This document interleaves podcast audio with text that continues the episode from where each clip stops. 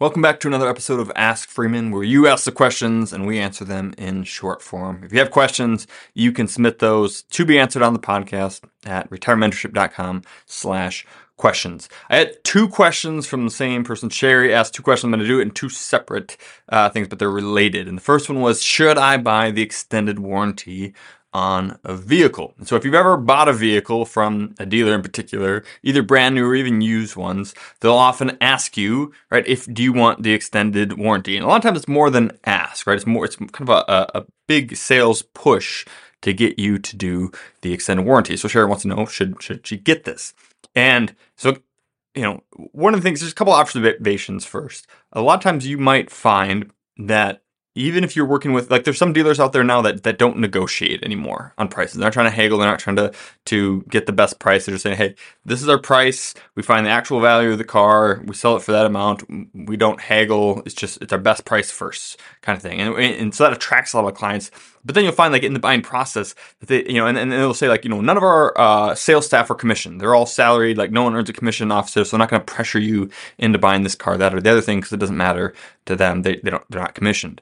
Um, but then when it comes to the the buying process, they'll like really aggressively push for you to get these extended warranties on whatever vehicle you're getting, even if it's brand new or if it's used. You know, they'll they'll do it. If it's brand new, the, the original manufacturer have an extended warranty a lot of times, or if it's a used car, the dealer themselves have some kind of extended warranty that they can put on it. And they'll push pretty hard on that. And a lot of times, not with all cases, but in some cases, while it's true that the, the agent isn't commissioned off the sale of the vehicle, they are incentivized to push these extended warranties. And again, this is not necessarily universally true, but in general, companies make a lot of money off of extended warranties, off of off of product insurance, all those things. Right? That's why they push a lot of things. Like I used to work at Target way back in the day, and and they would make all their money off of, in, in, electronics on TVs and stuff. Like they made no money on TVs at all. Like TVs is such a competitive item that a lot of times they'd even lose some money on TVs, but they would make a ton of money on the protection plans that they would sell for the electronics, right? Because most of these are never claimed, they're never used, all these things. And so companies make a ton of money off of protection plans, extended warranties, all these things. When it comes to new cars, right, the base warranty that they have is super ridiculous. Like it's like there's no almost no way that the car is going to crash inside of or, or die. That anything pro- mechanical or bad is going to happen inside of the base warranty. And then they'll offer these extended warranties out to a certain point. But even those, if you really look at hey, what's the longevity of this car? What is likely to happen with these things? You know, it's powertrain warranties, their engine warranties, like these types of things. Anytime they're offering some extended warranty, they will extend it always well, you know, and it'll be well within the period of when a car is likely to go down. So let's say you buy a car here and and you know the car goes for a while and in general it's going to start having problems somewhere out here at you know X thousand miles, you know, 100, 100,000 miles or something like that. They're going to start having problems 130 or whatever it is. Like those extended warranties are going to stop here. There's some gray area in here, but they're going to stop when this completely white and when they're most likely not ever going to have to pay out for that. And so they sell them, and you know, so you, they get you know thousands of dollars up front. Of course, it's just it's kind of like insurance for them. They sell enough of these for the one or two outliers they're going to have of a vehicle that's actually going to go down inside the warranty period and they're going to shell out to, to pay for that. They've made so much money off of selling these to so many people that they they're they're just fine. And so it's really a it's almost kind of an extra insurance policy for your vehicle and most of these go unclaimed and most of them you know do not benefit the the end user.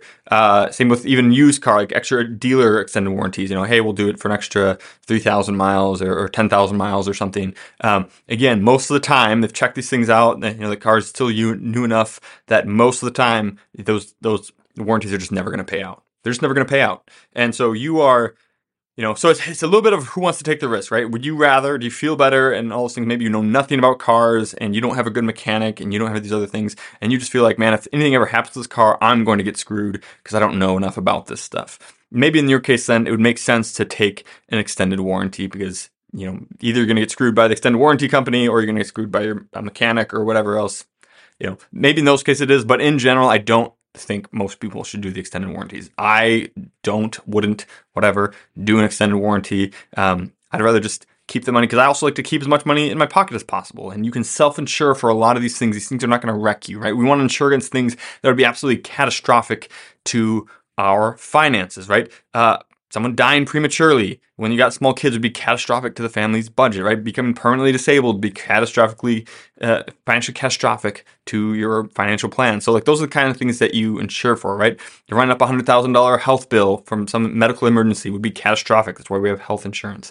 Um, you know, your transmission having a problem or your engine having a problem or one of these other things, right? You might need to shell out three or 3,000, 5,000 bucks, whatever to get that fixed that's not going to ruin you. It's going to be uncomfortable, right? But it's not going to ruin you. And if you're going to pay an extra, you know, two thousand dollars or twenty five hundred dollars or three thousand dollars or five thousand, like what you just do that math, right? Like what is this actually going to cost? If they're going to sell this extended warranty for twenty five hundred bucks, but the likelihood that you're going to actually even have a problem, and that problem is going to take, you know, five thousand bucks to replace, it means they're saying, hey, you know, I'm gonna I'm gonna pay twenty five hundred so that I don't have to risk paying five thousand. But the chances of me having to do that are not 50 50, right? The chances of me actually having to do that are what, 10%, 5%? Who really knows what it is, right? But but it's just not good math there. So I guess I would never do it. Maybe that helps you kind of decide in terms of, I think it depends on um, you know what the costs are certainly you know what costs what, you know do you have good places to go if you have problems with cars and then what maybe your level of comfort or knowledge about cars are or someone in your household that has that um, I would skew towards not doing them and then she had a follow-up question right should I get the service package that the dealer offers. And so there's another, you know, they have some lump sum like, hey, we'll also do, you know, buy this service package now and then we'll cover all the service and any other problems that come up. Uh, just bring it in the dealer and we'll take care of it. And uh, the way that those things work, it's really just, it is, it's basically just pre-selling services to you. And the dealer does it for, for, uh, two reasons. One, it's kind of like the extended warranty. There's a chance that you won't actually need it inside the window, right? Like they'll say like, hey, you know, for two thousand bucks, we'll do all this service, and you know, if you end up having to do all this service alone, like it might cost you five thousand dollars or something if you go somewhere else. Like these people charge two hundred dollars an hour these days, and so all these things are going to be all these issues. But we'll, you know, we'll take care of any of these service things that that need to be done over the next two years or something. So one, like a lot of those things, there's a pretty good chance they'll never actually have to do. They'll do some oil changes, do some of those things, and all those things will cost the dealer. You know, they normally would have charged someone four hundred dollars for those things over the course of that amount of time, but they're going to be able to charge two thousand for the service plan.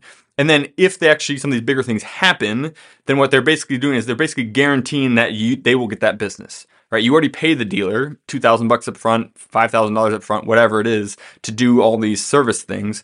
And so basically, what they're saying is they're guaranteeing that you're going to go to them. You're not going to go to your local mechanic to get it done. You're going to go back to the dealer because you already paid for it. So best case scenario for them, they get a, a, a, big pile of money that they don't actually have to spend out. They don't actually have to do all the service because the car does well and doesn't have any problems.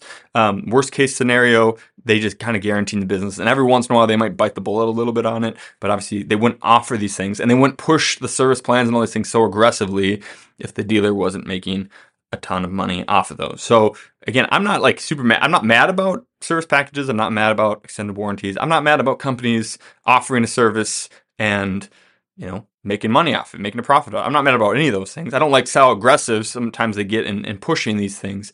Uh, but again, in general, I think if you have a really good mechanic, I have a great mechanic, really close to my house, really good rates, very honest, has had opportunities I know of where he could have like you know, said, "Oh, you need to do this repair." You know, you, you bring in a car and and you fix one thing, and they tell you about ten other things that are wrong with it. Like, there's just there's been reason, times when he could have maybe done some of those things and just definitely didn't, and uh, and only really did the work that is and has great rates and had great performance. So, like, I love the mechanic that we have. I don't do anything with cars, so that's great. And so, like for me, when you know, one time when, when we were trying to get a push to service package, they were quoting, you know, oh, these people, you know, work for two hundred bucks an hour, and so it's going to be really, really expensive for you to do all these things. I was like, no, it's not. I mean, maybe with you it would be if I had to pay out of pocket, but my guy's way more reasonable than that, way better than that. So I don't need that. So again, if you, maybe you don't have that, you don't have a great mechanic that you know, then a service package might be good. But if you if you already have that stuff, again, you more often than not, most people won't get their money's worth out of a dealer service package. Uh, a lot of these things are just that's where they make a lot of their money. They don't make a lot of money. You know, dealers don't make most of their money off selling the cars themselves. They make it off the financing, the warranties, the service packages, all these other things. I'm not mad about companies making money. Companies need to make money, uh, but just so you know, they're not necessarily always in your best interest. So hopefully that helps Sherry with you, anyone else who's buying cars. I also did, you know, we did a series of cars. I think she listened to uh, episodes uh, 61 through 64. We're on buying new and used cars and buying and leasing a car or financing a car, paying cash. We answered kind of a bunch of those questions there. So if you go to retirementorship.com slash 61, that's the first one uh, of those things. So if you haven't listened to those, you can go back and listen to those episodes. Um, otherwise, yeah, hopefully it's helpful to you guys as you think through those things, and we'll see you next week. Cheers. If you enjoyed that, you would love being part of our free membership community. It's called Retire Membership and has a host of benefits all for free. For example, you can always buy my book, 3D Retirement Income, on Amazon. But if you join us at Retire Membership, we will send you either a hard copy or paperback for free, provide the ebook and the audiobook so that you can listen to it if you don't have time to read it. In addition to that, we'll also provide you with a bunch of content that you can't get anywhere else. For example, we have our quarterly Retire Mentorship magazine which comes out quarterly and has no ads whatsoever. It's just timely content to help you stay the course. We also have workbooks for our free online workshop to help you get the most out of those, flowcharts to help you make better decisions, and a weekly email to provide timely content that you can unsubscribe from at any time. We never ask for any payment information and we never share your information with anyone else. We just want to provide timely content and help you stay the course to retire successfully and stay successfully retired. There's no reason to wait, so join us now at retiremembership.com or you can click in the link in the description and it'll go right there. We can't wait to see you in the community. Cheers. This podcast is educational only and is not investment, tax, or legal advice.